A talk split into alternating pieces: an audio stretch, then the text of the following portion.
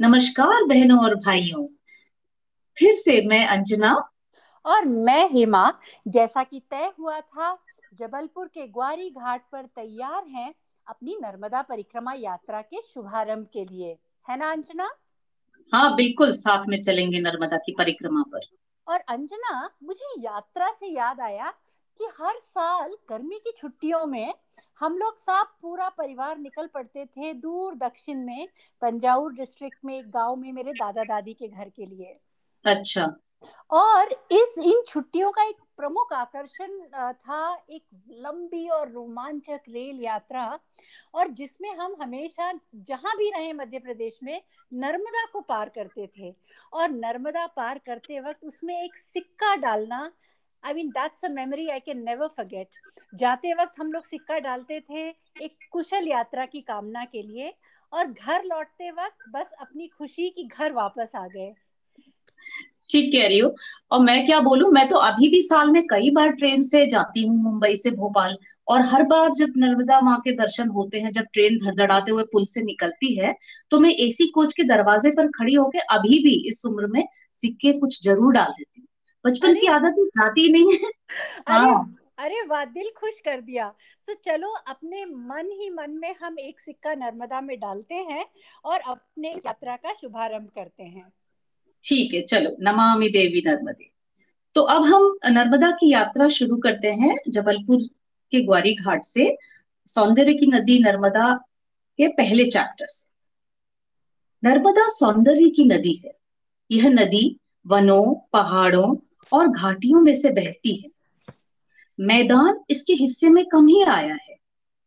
सीधा सपाट बहना तो यह जानती ही नहीं। यह चलती है, इतराती पल खाती, वन प्रांतरों में लुकती, छिपती, चट्टानों को तराशती टक डग पर सौंदर्य की सृष्टि करती, पग पग पर सुषमा बिखेरती। नर्मदा मुझे बचपन से ही खींचती रही है। उसके विविध रूप देखने में सुदूर देहातों में गया हूँ। उसकी शोभा को मुक्त होकर निहारता रहा हूँ। लेकिन तृप्ति कहाँ? पर कम्मा वासियों को देखकर हर बार मन ललक उठता। सोचता, अपनी स्केचबुक लेकर क्यों ना इनके साथ खोलू? लेकिन बात बनती नहीं थी। किंतु एक दिन बात बन ही गई। मेरे सहयोगी पांडे जी जबलपुर से मंडला तक की नर्मदा तट की पद यात्रा के लिए तैयार हो गए। अब हम तीसरे साथी को तलाशने लगे, जिससे पूछते वही हंसता। कहता, वसीयतनामा लिख कर जाना? कोई कहता, साथ में गधा ज़रूर ले जाना। बोझा ढोने के काम आएगा, सवारी का भी काम देगा। कोई सहयोगी तो तैयार नहीं हुआ, लेकिन हमारे दो छात्र खुशी खुशी तैयार हो गए। यादवेंद्र और सूर्यकांत। तय हुआ कि दशहरा मनाकर दूसरे दिन सवेरे चलेंगे। यात्रा ग्वारी घाट से शुरू होगी। 22 अक्टूबर 77 की सुबह हम चारों ग्वारी घाट से पीठ पर बोझा लादे नर्मदे हर के घोष के साथ चल पड़े। तीसरे पहर छतरपुर गाँव पहुँचे। रात को एक ग्रामीण के बरामदे में जब सोए, तब टांगे तो दुखी रही थी ऐसा लग रहा था मानो कंधे जड़ से उखड़ जाएँगे। फिर भी नींद बहुत अच्छी आई। सवेरे आगे बढ़े। बरसात अभी अभी खत्म हुई थी। कई जगह दलदल था और पैर फिसलते थे। एक गाँव में ग्रामीण के घर सुस्ताने बैठे। मेरा ध्यान उसके घर की दीवारों पर गया। दिवाली की लिपाई पुताई हो चुकी थी। उसकी स्त्री ने दीवार पर बेल बूटे निकाले थे। मैंने उससे कहा मोर बढ़िया बना है। रंग भी बहुत अच्छे हुए हैं। उसने लज्जित पर साथ ही उत्साहित होते हुए कहा, यहाँ देखिए बनी है। बाद में पांडे जी ने बताया, आपकी प्रशंसा से वह बहुत खुश हुई थी। पुलक भरे स्वर में अपने सहेली से कह रही थी, इन लोगों को मेरे बेलबूटे बहुत अच्छे लगे। शाम को बिजौरा पहुँचे। उस पार है बर्गी कॉलोनी। यहाँ नर्मदा पर बड़ा बाँध बनाया जा रहा है। बाँध की गहरी खाई सी नींद में उतरकर ही हम बिजोरा पहुँच सके थे। सोने के लिए पाठशाला मिल गई। एक कमरे की पाठशाला। चौखट में दरवाज़ा नहीं था। मेरा बिस्तर वहीं था। पांडे जी कहने लगे, बघेरा आएगा तो पहला शिकार आप होंगे। बहुत दुबला हूँ। किनी चुनी हड्डियाँ भरे मेरे शरीर में। कहता हूँ बेचारे को तो प्रथम ग्रासे मक्षी का पात होगा, पर हाँ जब तुम्हारे पास मधुरेण समापियत होगा। सुबह नारंगी रंग का बड़ा भारी सूरज निकला। निकला नहीं, उगा। पौधा जैसे धरती में से उगता है। ताज़ा जन्मा सूरज, नवजात शिशु सा नरम और कोमल लग रहा था।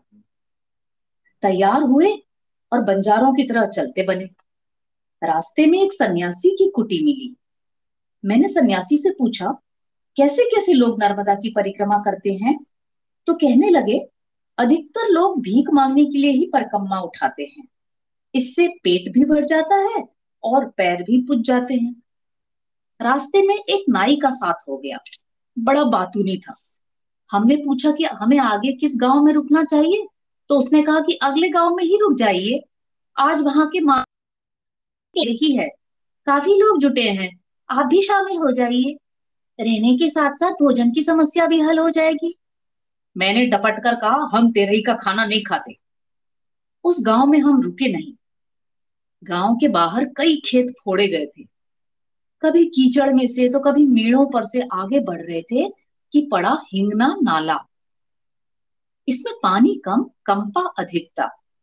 इसमें पैर धसते थे। और मुश्किल से निकलते थे।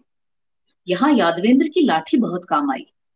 फिर भी उस ओर पहुँचते पहुँचते छठी का दूध याद आ गया। कुछ आगे बढ़े तो सागौन का घना जंगल शुरू हो गया। फिर पहाड़ की चढ़ाई। पहाड़ को लांगने में हाफ़ गए, लेकिन मज़ा भी कम नहीं आया।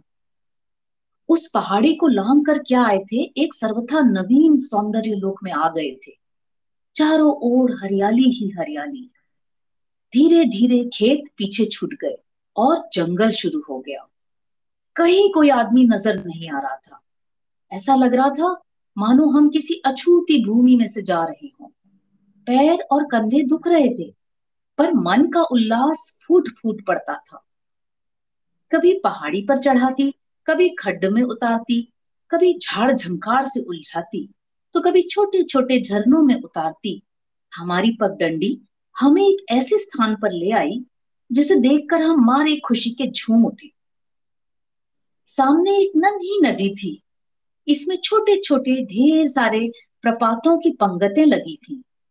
इन्हें देखकर आँखें पलक झपकाना भूल गई, कान निनाद सुनने में मग्न हो गए, समाधि सी लग गई। लेकिन बुद्धि जिसका नाम उसने कहा जरा वहाँ भी देखो, सूरज ढल रहा है, शाम गहरा रही है। न जाने बरैया खेड़ा कितनी दूर हो। चलो चलो। उठना पड़ा। नदी पार की, लेकिन उस पार पगडंडी मिल नहीं रही थी। नदी में आकर मानो घुल गई थी। बड़ी मुश्किल से मिली। तेज़ी से आगे बढ़े। अंधेरा होते होते पटेल के घर पहुँचे। पटेल तो बाहर गया हुआ था, लेकिन घर के लोगों ने हमें बड़ी खुशी से अपने आप ठहरा लिया। थक कर चूर हो गए थे। खाना बनाया, खाया और घोड़े बेचकर सो गए। सुबह उठकर देखा घना कोहरा था। नर्मदा तट गए। खटा टोप कोहरे के कारण आकाश और धरती एकाकार हो गए थे। आकाश मानो धरती पर उतर आया था। कोई घंटे पर बाद कोहरा छटा, लेकिन नदी अभी भी स्पष्ट नहीं हुई थी, क्योंकि नदी में से भाप उठ रही थी। मैंने देखा भाप सीधी नहीं उठती थी, वलयाकार उठती थी।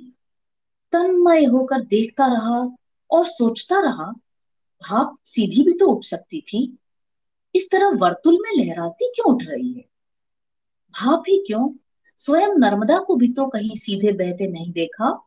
वह भी सीधी रेखा की अपेक्षा वक्रिम रेखा में चलने में ज़्यादा सौंदर्य अनुभव करती है। यही वक्र गति प्रियता मनुष्य में भी है यही छंद में, रंग में, लय में, ताल में ढलकर कला बन जाती है। कोहरे और भाप की क्रीड़ा अद्भुत लगी थी। कल इसे दोबारा देखेंगे, आज नहीं जाएँगे। दोपहर को आराम कर रहे थे कि बाहर से धड़ाम की आवाज़ आई। उसी घर की एक स्त्री जंगल से लकड़ी का गट्ठर ला रही थी कि गट्ठर खंबे से टकराकर गिर पड़ा और उस पर गिरी वह स्त्री। गिरते ही बेहोश हो गई। टांगा टोली कर उसे घर में ले आए। एक स्त्री उस पर पंखा जलने लगी। बीट बीट में उसे झकझोरती और ज़ोर से पुलाती लेकिन वो होश में नहीं आई। बाहर जाते समय हमें उसे गोली दे गए। कहा, होश में आने पर दे देना, शरीर का दर्द कम हो जाएगा। शाम को लौटते ही मैंने घर की एक स्त्री को, जो सूपे से कुछ फटक रही थी, पूछा, क्यों भाई आज जो बाई गिर पड़ी थी, उसकी तबीयत कैसी है? वह स्त्री लजाकर मुस्कुराने लगी। मैं समझा नहीं। दूसरी स्त्री ने हँसते हुए कहा, यही तो गिरी थी। मैं चकित। जो स्त्री कुछ घंटे पहले बेहोश पड़ी थी, काम कर रही है। घर के लोगों से घरोबा हो गया था। घर की स्त्रियों को आटा दिया तो उन्होंने रोटियाँ बना दी। रात को सोते समय मैं सोच रहा था, कब सवेरा हो और कब भाप और कोहरे का जादू देखने में। सवेरे चार बजे नींद खुल गई। डिबरी के टिमटिमाते उजाले में स्त्रियों का कार्यकलाप शुरू हो गया था। एक स्त्री ओखली में धान कूट रही थी, फिर दूसरी आ गई। दोनों के मूसल बारी बारी से चलने लगे। मैं इनकी जुगलबंदी देख ही रहा था कि एक स्त्री ने चक्की पीसना शुरू कर दिया। साथ ही वे गाती भी जा रही थी। भोर में यह सब कितना भला लग रहा था। उजाला होते ही मैं नर्मदा तट भागा। लेकिन एक सीधी सादी बात भूल गया था। जिसके लिए हम बहुत व्यग्र होते हैं, वह प्राय छलना सिद्ध होता है। आज न तो कोहरा था, न भाप। कल नदी, आकाश, पहाड़, जंगल, सभी उस घने कोहरे में खो गए। फिर धीरे धीरे परत दर परत उबरते जा रहे थे। यही इंद्रजाल हम आज भी देखना चाहते थे। लेकिन आज रंगमंच सुना था। आज नाटक नहीं खेला गया। हर सुबह सफ़र, हर शाम सफ़र, छेवलिया चल दिए। सरसों के पीले खेत देखकर मुझे बार बार बसोहली शैली के चित्र याद आ जाते। इस पीताम्बर धरती को मैं मुड़ मुड़ कर देखता और पीछे रह जाता। छेवलिया के कोटवार ने बड़ी खुशी से हमें अपने घर में ठहरा लिया। कहने लगे, आप अच्छे आए। आज शरद पूर्णिमा है। रात को नर्मदा किनारे हनुमान चौरे पर कीर्तन मंडली जमेगी। सारी रात भजन होंगे। आप ज़रूर आइए। रात को यादवेंद्र ने खीर बनाई। शरद पूर्णिमा जो थी। खाकर सो गए। कोई ग्यारह बजे मेरी नींद खुली। यादवेंद्र भी उठ बैठा और हम दोनों हनुमान चौरे की ओर भागे। चाँद सोलहों कलाओं से चमक रहा था। चांदनी कई बार देखी थी, लेकिन आज पहली बार लगा कि चांदनी में आपाद मस्तक डूब गया। चांदनी मेरे अंतरतम में प्रवेश कर रही है। मुझे लगा, रात भर यह ऐसी ही बरसती रही तो सवेरे ज़मीन पर इसकी चादर बिछी मिलेगी। इधर भजन शुरू हो गए थे, बड़ी मस्ती से गा रहे थे। कोई मृदंग बजा रहा था, कोई झांझ मजीरा कोई पखावज, गा तो सभी रहे थे। यहाँ कोई निराश श्रोता नहीं था। उनकी मस्ती मुझे भी छू गई। मेरा हाथ भी उनकी लय और ताल के साथ चलने लगा। मैं उनके स्केच उतारने लगा। चांदनी ऐसी जमकर थी कि एक एक रेखा साफ़ दिखाई देती थी। रात को एक बजे लौटे। सुबह नर्मदा गए तो देखा चाँद अभी डूबा नहीं है। मेरा ध्यान उसके धब्बों की ओर गया। मैं उन्हें गौर से देखने लगा। मुझे वे बड़े भले लगे। मानो चाँद के कैनवस पर किसी ने चित्र बनाए हों। चाँद ये अगर सपाट होता तो इतना मोहक न लगता। नहीं, ये उसके कलंक नहीं है, उसके गुदमे हैं। मैं नदी किनारे स्केच कर रहा था। इतने में एक कृष्ण स्त्री नहाने आई। नहाकर उसने पहनने के लिए साड़ी निकाली। वह उसे एक छोर से दूसरे छोर तक दो बार देख गई। लेकिन साड़ी इतनी तार तार हो चुकी थी कि उसकी समझ में नहीं आ रहा था कि उसे कहाँ से पहने। किसी तरह उसने अपनी लज्जा ढाकी और चली गई। यह था कलंक। सिर लज्जा से झुक गया। मुझसे और स्केच नहीं किए गए। भोर वेला में नर्मदा का पानी सिंदूरी हो गया है। जहाँ धूप नहीं पड़ रही, वहाँ कहीं नीला, कहीं बैंगनी, दूर भूरा है। अजीब है यह पानी। इसका अपना कोई रंग नहीं, पर इंद्रधनुष के समस्त रंगों को धारण कर सकता है। इसका अपना कोई आकार नहीं, पर असंख्य आकार ग्रहण कर सकता है। इसकी कोई आवाज़ नहीं, पर वाचाल हो उठता है तो इसका भयंकर वज्र निनाद दूर दूर तक गूंज उठता है। गतिहीन है, पर गतिमान होने पर तीव्र वेग धारण करता है, और उन्मत्त शक्ति और अपार ऊर्जा का स्रोत बन जाता है। उसकी शांत रूप को देखकर हम ध्यानावस्थित हो जाते हैं। तो उग्र रूप को देखकर भयाक्रांत। जीवन दायिनी वर्षा के रूप में वरदान बनकर आता है तो विनाशकारी बाढ़ का रूप धारण कर जल तांडव भी रचता है। अजीब है यह पानी। मीठे पानी का श्रेष्ठ और सुदीर्घ स्रोत है नदी। हज़ारों वर्षों से मनुष्य उसकी ओर खिंचता चला आया है। केवल इसलिए नहीं कि वह हमारी और हमारी खेतों की प्यास बुझाता है, बुझाती है, बल्कि इसलिए भी कि वह हमारी आत्मा को भी तृप्त करती है। उसके तट पर हमारी आत्मा पल्लवित, पुष्पित होती है। संस्कृति का जन्म होता है। संसार की सभी प्रमुख संस्कृतियों का जन्म नदियों की कोख से हुआ है। भारतीय संस्कृति गंगा की देन है। पर एक बात है, श्रेष्ठ गंगा है, लेकिन ज्येष्ठ नर्मदा है। जब गंगा नहीं थी, नर्मदा तब भी थी। आज जहाँ हिमालय है, गंगा यमुना का मैदान है, सुदूर अतीत में वहाँ उथला समुद्र था। किसी भूकंप ने उस समुद्र को हिमालय और गंगा यमुना के मैदान में बदल डाला। हालाँकि इसमें करोड़ों वर्ष लगे। गंगा से नर्मदा पुरानी नदी है और हिमालय से विंध्याचल सतपुड़ा पुराने पहाड़ हैं। छेवलिया से चले तो नर्मदा जल के एकदम पास वाली पगडंडी पकड़ी, खड़ा किनारा और गहरा पानी। तीन घंटे में पाँच किलोमीटर ही चल पाए। सोचा, इस कछुआ चाल से तो बीच बियाबान में ही रात हो जाएगी, इसलिए फिर ऊपर की पगडंडी पर आ गए। अब हम पूरे वनवासी हो चले थे। सात दिन से न तो सड़क देखी, न अधिकांश गाँवों में एक भी दुकान नहीं थी।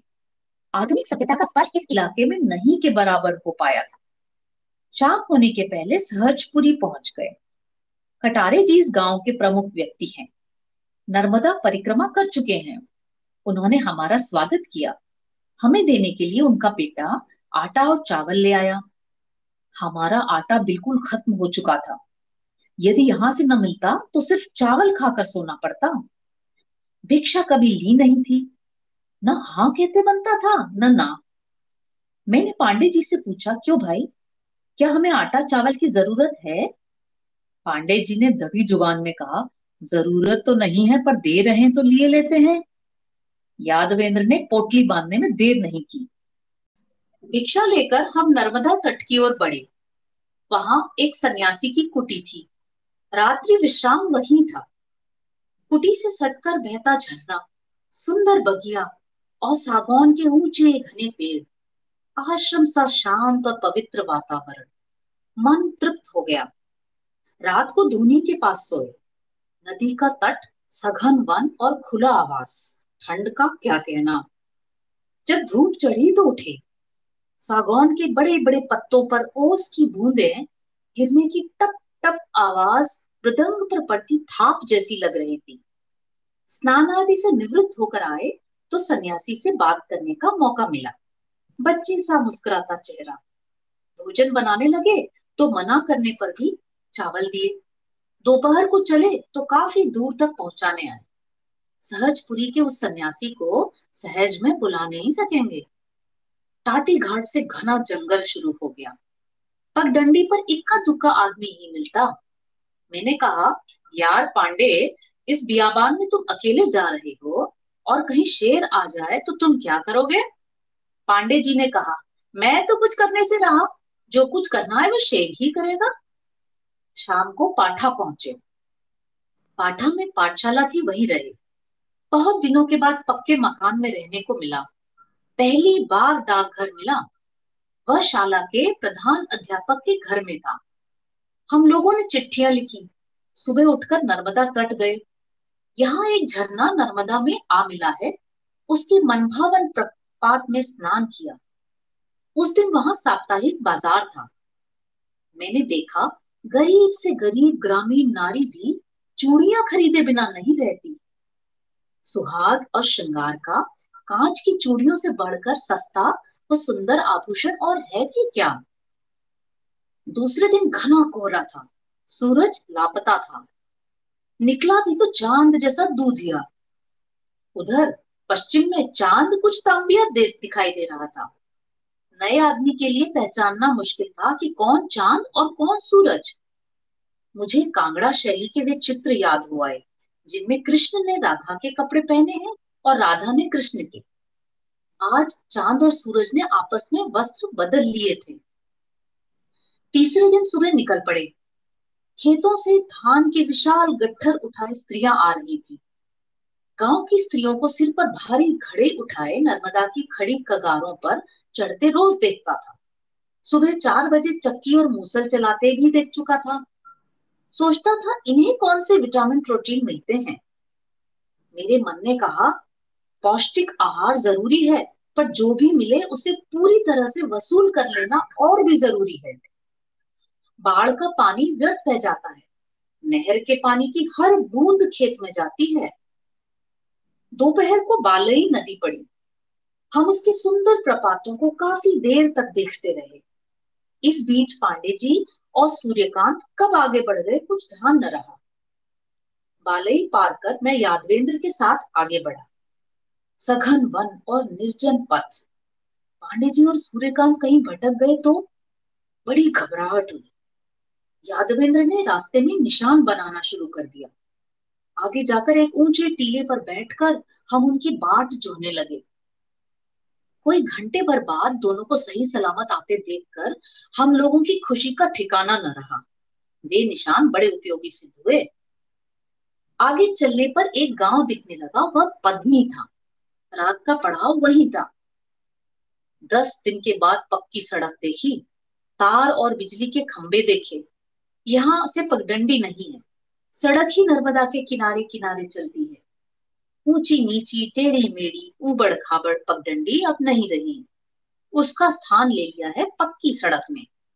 पगडंडी पर चलने का कौतुक नहीं रहा। उसकी जगह ले ली है सुविधा ने।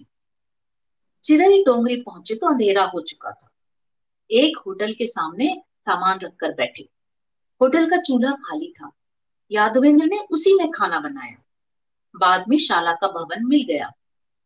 सुबह यादवेंद्र ने नोटिस दिया, राशन खत्म होने को है। पैसे सूर्यकांत के पास रहते थे। उसने कहा, पैसे भी खत्म होने को हैं। अधिक से अधिक दो दिन का राशन खरीद सकेंगे। रसद नहीं रहेगी तो फौज आगे कैसे बढ़ेगी? अभी तक दोनों बार दूध पीते थे। बीच बीच में खीर बन जाया करती थी। हुआ भी आ जाता था। आज से यह सब बंद। फिर भी समस्या का यह कोई हल नहीं हुआ। चिंता बनी रही। सुबह नर्मदा में नहाते समय पांडे जी कहने लगे, आज नर्मदा मैया कुछ ऐसा चमत्कार दिखाए कि सौ रुपए का नोट बहता हुआ चला आए। आर्थिक चिंता सभी को सता रही थी। कहीं सचमुच भिक्षा पात्र लेने की नौबत न आ जाए। चरयवती दोपहर तो के भोजन के बाद पीठ पर बोझा लादे सड़क पर आए ही थे। कि एक बस आकर रुकी और उसमें से उतरे मेरे बहनोई हरि भाई। हमारी यात्रा में वे शुरू से ही दिलचस्पी ले रहे थे। उन्हें देखकर बड़ी खुशी हुई। उन्होंने हम लोगों का हालचाल पूछा। मैंने धीरे से कहा, पैसे कम पड़ गए हैं, कुछ पैसे चाहिए। उन्होंने तुरंत रुपए दे दिए, पूरे सौ रुपए। पांडे जी उछल पड़े, कहने लगे, देखिए, नर्मदा जी ने हमारी गुहार सुन ली। चिंता दूर हो गई। रास्ते में गर्म पानी का कुंड पड़ा। उसने स्नान किया और आगे बढ़े। रात एक किसान के खेत में बिताई। रात भर नर्मदा का निनाद सुनाई देता रहा। दिन के शोर शराबे में यह ध्वनि डूब जाती है। रात की नीरवता में लहराती है। जब कोलाहल नहीं रहता, कलरव तभी सुनाई देता है। यहाँ से फिर पगडंडी मिल गई। नर्मदा तट का फिर साथ हो गया। सहस्त्र धारा अब अधिक दूर नहीं। वहाँ के मंदिर तो दिखाई भी देने लगे थे। हमारी चाल तेज हो गई। मानो किसी अदृश्य डोर से खींचे चले जा रहे थे। अब हम सहस्त्रधारा के बिल्कुल सामने आ गए हैं। सामने है प्रपातों के गुच्छे के गुच्छे। दूध जैसा सफ़ेद पानी पारिजात के पुष्पों की याद दिलाता है। नदी की डाली पर लगे ये प्रपात, नदी के पुष्प ही तो हैं। सहस्त्र धारा क्या है? पुष्प वाटिका है। सफ़ेद फूलों की प्यारी सी बगिया। हम ठगे से देखते रहे। आँखें अघाती नहीं, कान थकते नहीं, मन भरता नहीं। सहस्त्र धारा की काजल सी काली चट्टाने इतनी सख्त हैं कि लाखों वर्षों से पानी थोड़ा ही उन्हें तराश पाया है। नर्मदा यहाँ मूर्तिकार बन गई है। चट्टानों में तरह तरह की आकृतियाँ उकेरी हैं। अमूर्त शिल्पों की विशाल कला वीथी है यहाँ। यह कला लाखों वर्ष पुरानी है। फिर भी इसे गैलरी ऑफ़ मॉडर्न आर्ट नाम बड़े मज़े से दिया जा सकता है। चलना ज़रूरी था। मंडला अब भी कोई छह किलोमीटर दूर था। मंडला में पांडे जी के रिश्तेदार रहते हैं पाठक जी। उन्हीं के यहाँ गए। बहुत खुश हुए। कहने लगे अब कहीं नहीं जाना है, यहीं रहेंगे। नौकर से कहा, बढ़िया भोजन बनाओ रे, ये जंगल से मोटा झोटा खाकर आ रहे हैं। उस दिन हम लोगों ने क्या खाया है? दूसरे दिन सुबह रंगरेज घाट गए। वहाँ हमने अपनी खंड यात्रा विधिवत समाप्त की। पाठक जी किसी तरह आने नहीं दे रहे थे, लेकिन तीसरे दिन बस पकड़ ही ली। नर्मदा का ऐश्वर्य देखते देखते आठों पहर मस्ताना माता रहे आठों पवर पहर की छाप की स्थिति हो गई थी। मन में सुखद स्मृतियों का अंबार लग गया था। घने कोहरे में लिपटी बरैया खेड़ा की रहस्यमयी नर्मदा, शरद पूर्णिमा की भजन मंडली सहजपुरी का सन्यासी टाटी घाट का आरण्य तट, पाठा के बाज़ार में चूड़ियाँ पहनती स्त्रियाँ। सागौन वृक्षों का एकांत निस्तब्ध वन सहस्त्र धारा की अजस्त्र धाराएँ, मंडला के घाट। यात्रा थी तो केवल पंद्रह दिनों की, लेकिन इन पंद्रह दिनों में हम माला माल हो गए थे। नर्मदा अपने रूप, रंग, रस से अभी भी झिलमिला रही थी। नमामि देवी नर्मदे। अरे वाह, अंजना, कितना सुंदर वर्णन मैं तो खो ही गई तुम्हारी आवाज़ सुनते सुनते। ऐसा लग रहा था जैसे सब कुछ आँखों के आगे चल रहा है। अच्छा। हाँ सचमुच वेगड़ जी ने अपने शब्दों से एक चित्र ही खींच दिया। मुझे भी ऐसा ही लग रहा था बिल्कुल पढ़ते पढ़ते भी मुझे लग रहा था कि मैं नर्मदा के किनारे ही चल रही हूँ। हाँ एंड यू नो अंजना मैंने एक बात नोटिस की कि शुरू में वो कहते हैं कि 1970s में इन्होंने अपनी यात्रा हाँ, की है। 77, हाँ, हाँ. और वेरी इंटरेस्टिंगली अर्ली 70s में हम लोग जबलपुर में रहा करते थे। और मुझे ग्वारी घाट बहुत अच्छे से आज भी याद है। हम लोग अक्सर जाया करते थे। एक्चुअली हम लोग रामपुर जबलपुर के बाहर एक कॉलोनी है विद्युत मंडल की वहाँ रहते थे। लेकिन अक्सर ग्वारी घाट जिलहरी घाट इन सब जगहों पर पिकनिक के लिए जाया करते थे। हम्म। तो ये तुम ग्वारी घाट की बात कर रही हो ना बिल्कुल आ, मैं एक चीज़ बताऊँ कि अभी कुछ साल पहले 2016 में मैं जबलपुर गई थी हम्म। तो मुझे ग्वारी घाट में यू नो सभी नर्मदा बहुत सारे नर्मदा भक्तों के साथ सुर में सुर मिलाकर नर्मदाष्टक गाने का मौका मिला था बहुत ही अद्भुत अनोखा दृश्य था माँ पूरी वैदिक रीति से जैसे हरिद्वार ऋषिकेश बनारस में होती है ना हाँ। पूरी वैदिक रीति से नर्मदा माँ की आरती करी जा रही थी और लोग नर्मदा में छोटे छोटे दीपक बहा रहे थे और धूप और पुष्प की सुगंध घाट के कोने कोने को महका रही थी। सूरज ढल रहा था तुम इमेजिन करो है ना? आज भी मुझे मन कर रहा है कि हाँ वहीं जाकर नर्मदा के किनारे बैठू और नर्मदाष्टक गुनगुनाऊं। वेगड़ जी को पढ़ते पढ़ते तुम भी शब्दों के चित्र खींचने लगी हो अंजना। पर ये। पर ये नर्मदा अष्टक तो मैंने कभी नहीं सुना। अच्छा हम लोग हमें पिताजी ने बचपन से नर्मदाष्टक गाना सिखाया था। नर्मदाष्टक जो है वो शंकराचार्य जी ने रचा। हाँ बहुत सुंदर है। तो बहुत कभी सुंदर तो कभी सुनाओ। हाँ कभी भविष्य में मौका मिलेगा तो सुनाऊँगी। गाना तो मुझे आता नहीं ठीक से लेकिन जैसा भी ज़रूर सुनाऊँगी। तो भविष्य में क्या? आ, ये तय रहा कि अगले एपिसोड की शुरुआत हम करेंगे। अंजना के स्वरों में नर्मदा अष्टक को सुनते हुए। तब तक के लिए मैं हेमा। और मैं अंजना आपसे लेते हैं विदा। Bye bye. Bye bye.